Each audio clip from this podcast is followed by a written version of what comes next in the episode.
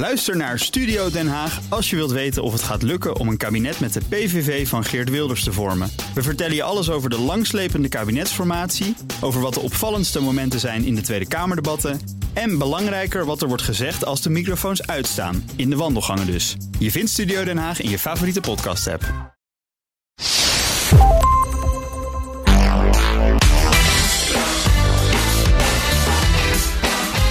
Heerlijk, vakantie. Even alleen doen wat jij wilt. Nieuwe dingen ontdekken, lekker wandelen of juist luieren in je hangmat.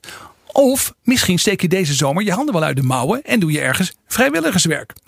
Met Petra Hogewerf ga ik het hebben over die tweede vorm van vakantie vieren. Petra begeleidt organisaties om met positieve impact te ondernemen. En tijdens haar vakanties draagt ze ook graag iets bij.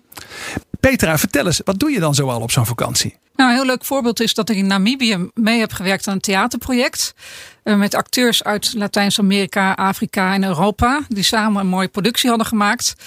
Uh, en ik had deze organisatie geholpen om daar subsidie voor te krijgen. Dus ik wilde dat wel eens meemaken. En ja. ter plekke zag ik dat er geen uh, belichtingstechnicus was. Dat had ik in het verleden wel gedaan in een theater.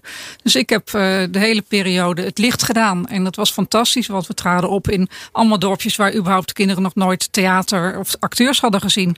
Dus die werden waanzinnig enthousiast over wat ze zagen. Ja. En dat, het mooie daaraan was ook nog dat het verhaal ging over uh, natuurbehoud en uh, biodiversiteit.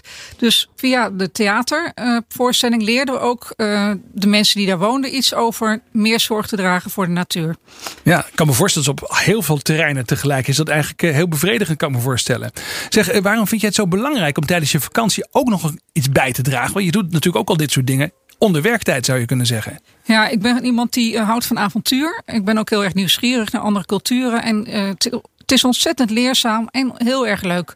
En spannend ook, want er gebeuren ook allerlei dingen die je niet hebt voorzien. Dus je komt op in situaties terecht waarvan je denkt: ja, uh, wat moet ik hier nou weer van vinden? Hoe moet ik me hierin opstellen? Dus dat is, ja, ik hou van spanning en avontuur. Daar komt eigenlijk op neer. Ja, ik kan me voorstellen dat er ook uh, haken en ogen zitten hè, aan deze vorm van vakantie houden. Misschien uh, zitten niet alle mensen in de landen waar we nu over praten te wachten op uh, vakantievierende Westelingen die willen komen helpen. Of zie ik dat verkeerd? Nee, dat klopt. Uh, dus veel mensen willen dan een weekje wel de handen uit de mouwen slaan. Uh, ik noem dat eco-ego's.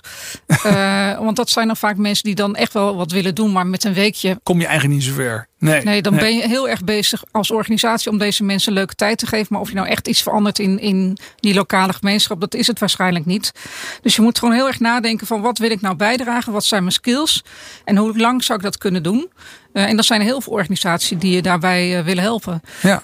Ja, dus eerst even nadenken over hoeveel tijd heb ik en wat zijn echt mijn skills, wat zou ik dan kunnen bijdragen. En als je dan op zoek gaat naar een vrijwilligersorganisatie om bijvoorbeeld je bij aan te melden, waar zou je dan op moeten letten?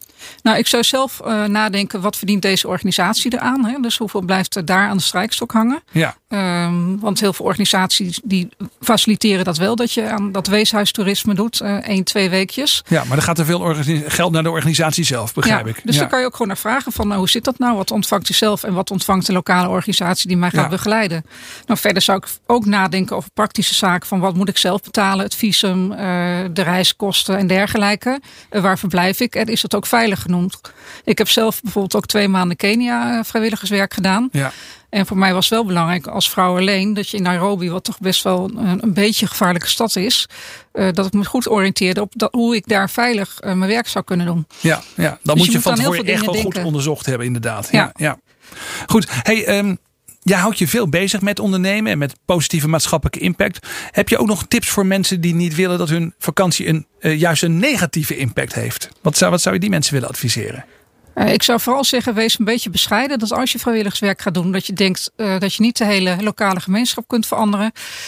En dat je ook echt een bijdrage doet. misschien nog één voorbeeld uit Kenia. Uh, waarbij ik een klein dorpje bezocht waar, uh, waar boeren waren die uh, ook een aantal vrijwilligers hadden ontvangen. Ja. En die vrijwilligers hadden hun een, een serie konijnen gegeven. Nou, denk ik, klinkt leuk, maar die boeren die waren eigenlijk van in de stress geraakt, want ze moesten die konijnen voeren en ze Ja. waren al straatarm. Dus de, de, het was diende eigenlijk nergens toe. Want zij dacht alleen maar dat die kinderen dat leuk zouden vinden. Maar dat is ook een hele westerse blik van kijken naar, naar kinderen in Afrika. Ja, want die, die ja. kunnen op een hele andere manier ook spelen.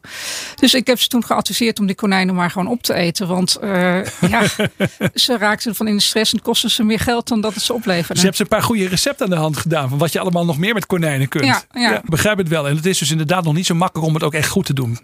Nee, je moet echt bescheiden zijn en denk ook niet dat je de wereld kunt gaan redden. En ehm, vraag vooral een openheid aan de organisatie waar ze zelf ook tegenaan zijn gelopen. Dus organisatie je goed begeleiden en je helpen ook. En het laatste is dat je ook verdiept in de cultuur van het land. Ja, Eh, wij in Nederland zijn nog eens recht, recht toe voor zijn raap. Terwijl in heel veel andere landen mensen wat voorzichtiger zijn en heel veel dingen aannemen. En later van denken, ja, ik had helemaal geen zin in die konijnen. ja precies. Ja, ja. Dankjewel Petra. Eh, dit was Petra Hogewerf over de kunst van het vakantievieren. En dan ook nog met positieve maatschappelijke impact. Tot zover deze speciale vakantieaflevering van de Ben Tigelaar podcast. Tot snel.